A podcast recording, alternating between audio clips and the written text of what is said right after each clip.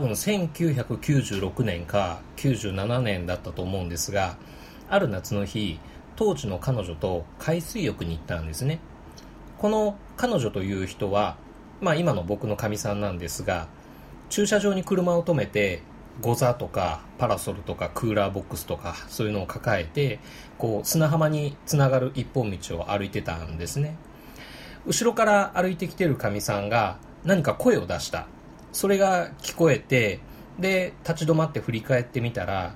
大体あのかみさん10メーターか15メーターぐらい後ろにいたんですけれどもそのかみさんと僕の間の中間らへんぐらいのその道の真ん中でですね結構な大きさの蛇がニョロニョロニョロニョロってしてたんです。でご存知の方はご存知だと思うんですが僕はあの幽霊よりも蛇が怖い人なんでその光景を見た瞬間ダットのごとく海水浴場の方に走って逃げたわけなんですね。かみさんは蛇がその一本道を横断し終わるのを待ってから遅れて海水浴場に来たわけなんですがまあ軽くですねもう私のことを置いて走ってっちゃうんだもん。あははごめんごめんみたいな。まあそういう感じでその場は終わりまして楽しく海水浴の一日を過ごした。っていう思い出があるんです。でこれその蛇の一件がもとで喧嘩をしたとか気まずい一日になったとかだったらまあそういう僕の中での大きな事件として記憶に残るっていうのはあると思うんですけれどもそんな20年くらいも前の大きな事件でもない小さな出来事なのにこういうふうに詳しくお話ができるくらいはっきりと僕は覚えてるわけなんですね。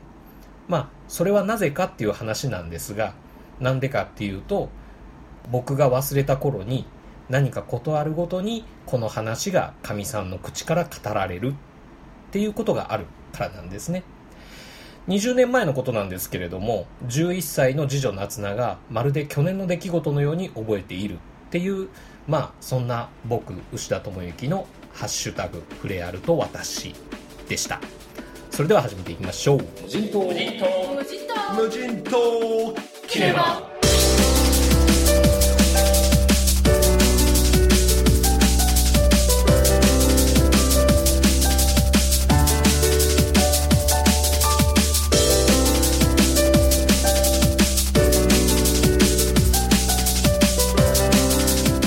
第4クールとなります無人島キネマタイプ D の初回スペシャルです脱線ムービーさんとの連動企画ということで今回はフレンチアルプスで起きたことについてお話ししていきます。2014年の旧作スウェーデンデンマークフランスノルウェーの合作で118分の映画ですね。監督はリューベン・オストルンド出演はヨハネス・バークンケリサ・ロブン・コングスリクリストファー・ヒビューなどなどなんですけれどもまあ監督もキャストも初めて聞く名前の人ばっかりですね。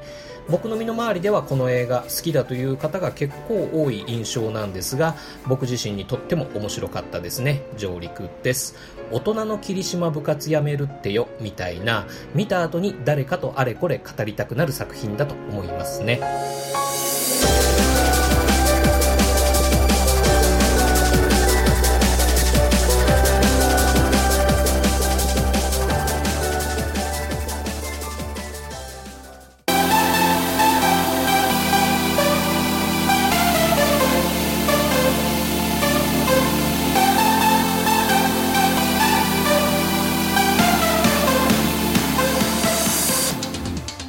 ではフレンチアルプスで起きたこと。フレンチアルプスで一体何が起こったのか。という、まあ、ストーリー展開を軸にですねレビューしていきたいと思います。スウェーデン人のトマスその奥さんのエヴァそして子供2人の4人家族で4泊5日でスキーリゾートに来ましたよ。ということでお話は始まっていきます。1日目は全く何の問題もなしですね、えー、写真屋さんに写真撮ってもらったりして楽しく過ごすわけなんです。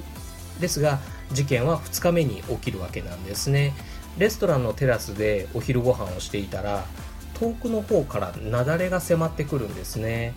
でもこれは本当の雪崩が起きないようにこう定期的に起こしているその人工雪崩なわけなんです。なのでお父さんのトマスも大丈夫大丈夫これプロのやってる人工雪崩なんだからなんて言ってるんですけれどもどうも迫ってくるその人工雪崩が異様にでかい。これ今いるテラスまで届いちゃうぞ。ということでこのお父さんとっさに自分のスマホだけ持って逃げちゃった。ですね。結局そのでかい人工雪崩はテラスが雪煙で真っ白になったくらいで別に何の被害もなかったんですが奥さんのエヴァと2人の子供はお父さんが逃げちゃったのしっかり見てますからもうその後気まずくなっちゃうわけなんですね。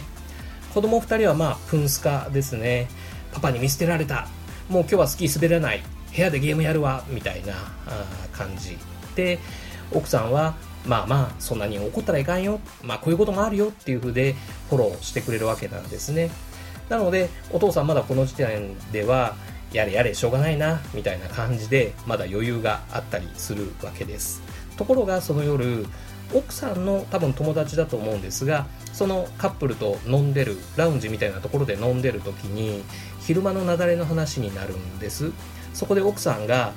うちの旦那はスタコラ逃げちゃってみたいな風に言っちゃうわけなんですね。お父さんはいやいやいやいやあれは逃げたのとは違うよ。考え方の違いだよみたいな風に反論しちゃったっていうことがあってで夫婦はギクシャクしだすわけなんですね。そんな風に2日目は終わっていきました。そして3日目、えー、朝奥さんの方がですねあ今日は私一人で滑りたいわもう子供と一緒だと思いっきり滑れないしみたいなことを言うのでまあちょっと負い目のあるお父さんとしてはまあどうぞどうぞっていうことで別行動になりました。で奥さんは一人でのびのびと滑れるわけなんですけれどもまあそれはそれでやっぱり寂しいわけですね。で、えー、雪山の木の陰で一人おしっこをしながら涙も流すなんていう場面があったりしますがあそこはちょっと切なくてよかったななんて思ったりしますね。はい。でも多分この時奥さんはもう私がこんな寂しい思いをしなきゃいけないのは旦那のせいだわっていうことを思い始めてたと思うんですね。でその夜ちょっとどういうつながりかははっきり描かれてはいないんですが、えー、あるおじさんとその不倫相手っていうカップルをその夫婦の部屋に招いて一緒に夕食をするっていうことになるわけなんですね。でそこで奥さんがちょっと飲みすぎちゃって爆発してしまうわけなんです。もううちの旦那はダメダメなんです。私傷ついたんです。旦那は逃げてないっていうふうに言い張りますけれどもスマホの動画で証拠も押さえてあるんです。見てくださいよ。みたいなあことをしだしましてですね。まあそのカップルも苦笑いというかまあある種の修羅場ですよね。そんなカップルも喧嘩が飛び火しちゃってで、えー、その人たちまでギクシャクしちゃうなんていうことが結構あるあるすぎて笑えたりするんですけれども、まあ、そんなこんなで3日目、えー、終わっていきます。そして4日目。これも別行動なんですがお父さんはその不倫カップルのおじさんの方と1日一緒に滑って過ごしたわけなんですね。その日の夕方これちょっとよく意味がわからないんですが男たちの裸祭りの場面っていうのが出てきて、まあ、そこはあの意味不明ではあったんですけれども僕的には超面白かったです。そこが一番面白かったかな。何気に1人超ゲロ吐いてる人がいてそこはすごくなんかバカバカしくて良かったです。はい。ここは注目だと思いますね。はい。まあ、そんなこんなで、えー、最後の夜が、を迎えるわけなんですがあ、そこでクライマックスですね。何が起こったかというと、お父さんが号泣するわけなんですね。俺はダメな男なんだって言って、えー、まあ子供のようになっちゃって泣きじゃくるわけなんです。で、えー、その本当の子供たちもただならぬ気配に起き出してきてパパ大丈夫？しっかりして元気出してっていうような感じになるわけですね。まあそんなこんなで、えー、最後の夜が終わっていきます。そして5日目、えー、まあ最終日っていうこともあるんでしょうか。前の夜にそういうことがあったからなのか、まあ、家族4人で、えスキーをするっていうわけなんですね。で、まあ、天気が悪いというか雪が降っててこう霧のように、まあ、視界が悪い中ですね、えー、途中で奥さんはぐれちゃうわけなんです。そして遠くの方から奥さんの「助けて」っていう声がしてでお父さんはあ子供たちに男らしくですねちょっとここで待ってなさいって言って、えー、奥さんを霧の向こうへ、えー、助けに行くわけなんですねそして、えー、その奥さんをちゃんと姫様抱っこして、え、戻ってくるというわけなんですね。まあそこでお父さんのお株を上げたというか、あめでたしめでたしというか、まあそんな風にして4泊5日のスキーツアーが終わりまして、えー、帰りのバスで山を降りていくっていうことになるわけなんですが、そのバスの運転手が運転超下手なんですね。こんなのに乗ってたら長い言い訳の不活襟になっちゃうわっていうことで奥さんものすごい剣幕で運転手にバス止めろっつってで、えー、一人でスタスタ降りて行っちゃったわけなんですそれを見た他の乗客も我も我もとバスを降りましてですね、えー、みんなで山道を歩いて降りていくことになりましたとさっていうのがフレンチアルプスで起きたことのストーリーです。これまるっとネタバレしてますけれどもまだ見てないっていう人でもですね、えー、これを聞いた上でも見る価値全然あると思います。あの実際この映画を見てもこれお話しした以上のことは画面の中には起こりません。文字だけのエンドロールが後流れるだけなんですが画面の中にはこれ以上何も起こらないんですが見た人の心の中にいろんなことが起こるんじゃないかなっていうところがあこの映画の楽しいところなんじゃないかなと思いますね。えー、そんなあ見た人の心の中に起こった感情とか考えなんかを「ハッシュタグフレアルと私」で共有できたらいいなっていうのが、まあ、今回の企画の趣旨になっております。はい、えー、フレンチアルプスで起きたことは今お話しした通りです。では、えー、僕牛田がそれらの起きたことについてどう解釈したかっていうお話を少ししてみたいと思いますね。これ、えー、牛田的にはまあ変な言い方ですが男と女の2勝2敗で綺麗に2つ折りされた話だと思いました、えー、別の言い方をすると2つの失態と2つの茶番で綺麗に対になってる話っていうふうに言えるかもしれませんはいえー、まあ、まず1つ目の失態っていうのは言わずもがなお父さんが雪崩の時に自分のスマホだけを持って逃げちゃったっていうことですよね。まあ、勝ち負けで言うことじゃないのかもしれないですけれどもでもまあお父さんの大きな負けですよ。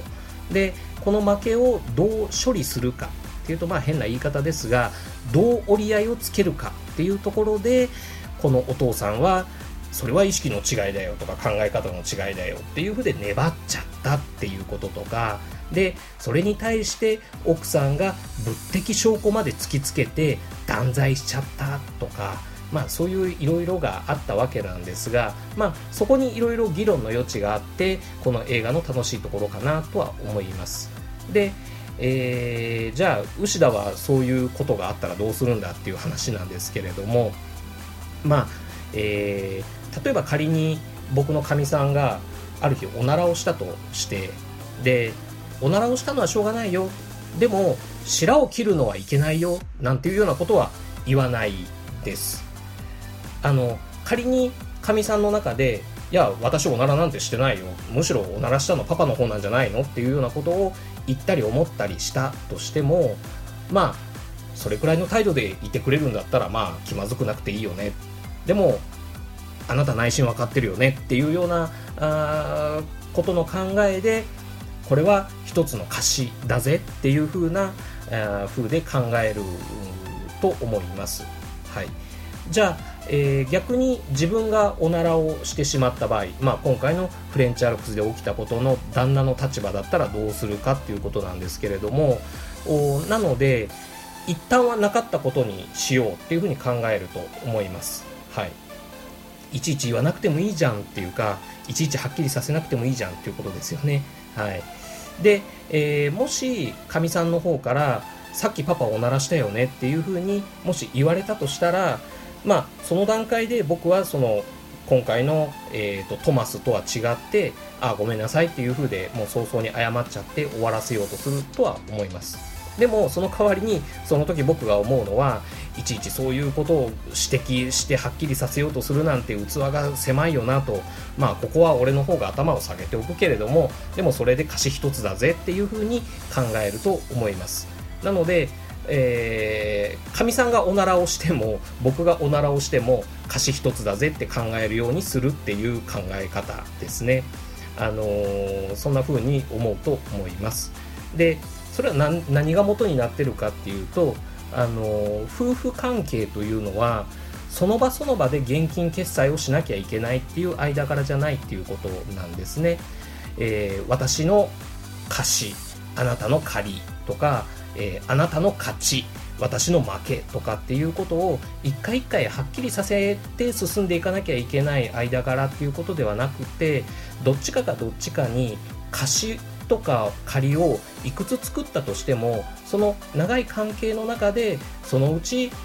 返してもらうとか返すっていうこともあるだろうしもしくはお互い自分の気づかないところで借りを作ってるっていうことも往々にしてあるんだろうなっていうまあそういう信用関係というか、まあ、そういう決済の仕組みっていうのがあ成立していくのが夫婦関係だなっていうふうに思ったりしています。はい、でも、まあ、今回のケース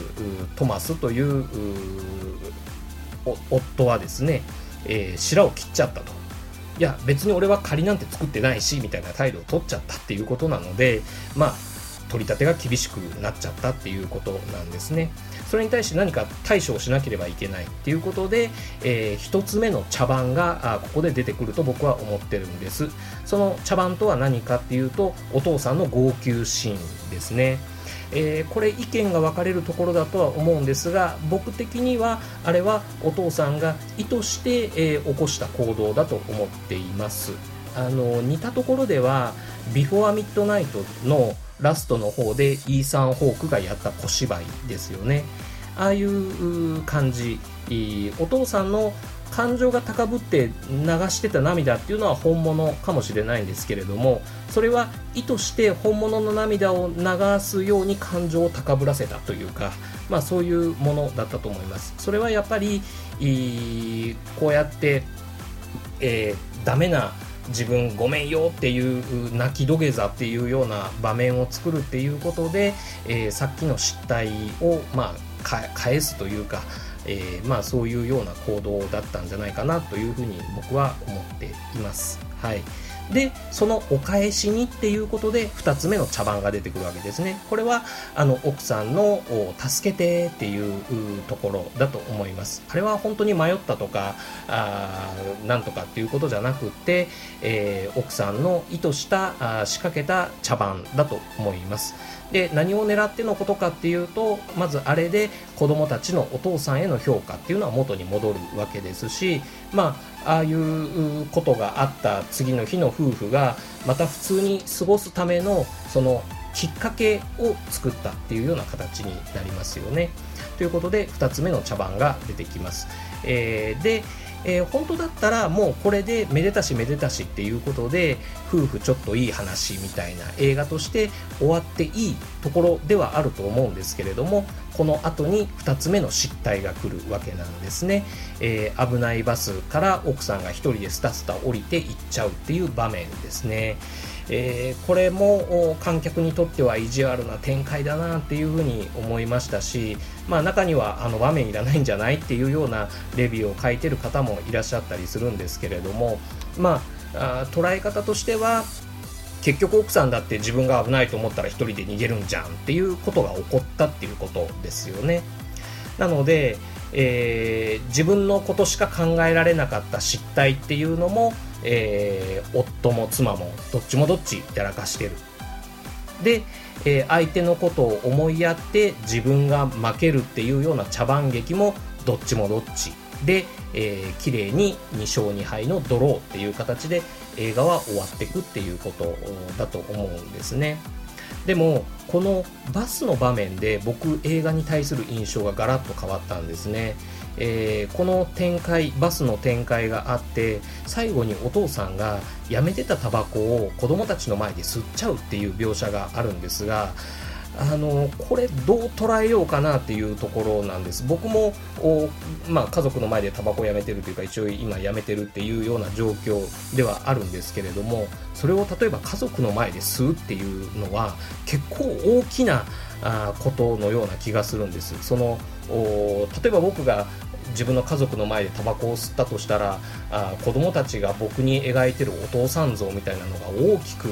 崩れて変わるっていうような場面になってくると思うんですがあそういうこの映画の中でもトマスという人間が家族の中のお父さんという皮を脱いで一人の男っていうのがむき出しになった瞬間の場面っていうふうに僕には思えるんですよね。なのでこの映画の後そのタバコが元でまた夫婦喧嘩になるかもしれないですし逆にちょい悪なお父さんも素敵っていうような展開になっていくかもしれないんですけれどもなんかちょっとそういう次元とは違った意味を帯びた場面っていうか描写だったなっていうふうに思います。そのお父さんの役お母さんの役子供の役っていうのを役割分担したそれぞれが集まって家族になるっていうことではなくてもうやってらんねえって言ってタバコも吸っちゃうとかその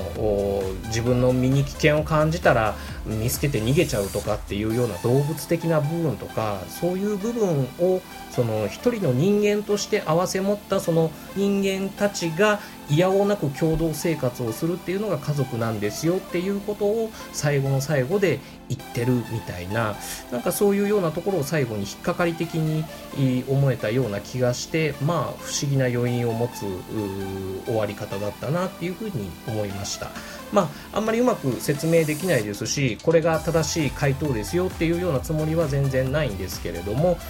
こんな風に自分なりの夫婦論とか家族論っていうのを考えるいいきっかけとかいい材料になる映画だと思います。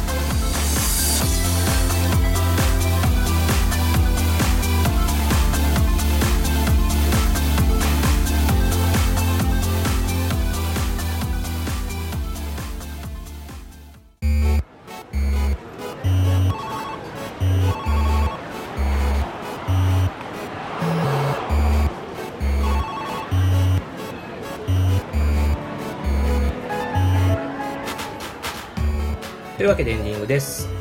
2月9日木曜日、脱線ムービーさんの方でもこのフレンチアルプスで起きたこと回が、えー、配信になるとのことですが、結構脱線ムービーにしては長尺になったよっていうお知らせもあったので、どんな話が聞けるのか非常に楽しみです。えー、皆さんの感想もですね、えー、ハッシュタグ、フレアルと私をつけてツイートしてもらえると嬉しいですし、楽しみでもありますね。はい。えー、前回もお知らせしたというかご提案してみましたけれども、えー、いろんな映画ポッドキャストでもこのフレンチアルプスで起きたことの話が聞けると嬉しいなと思っております。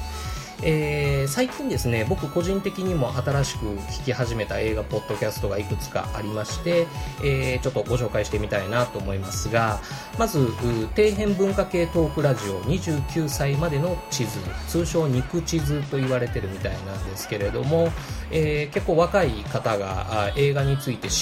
意外にしっかりした評論をしてらっしゃるポッドキャストです。あの僕も広角機動隊とかあとネオンデーモンなんかを語ってらっしゃる回を拝聴したんですけれども結構聞き応えがある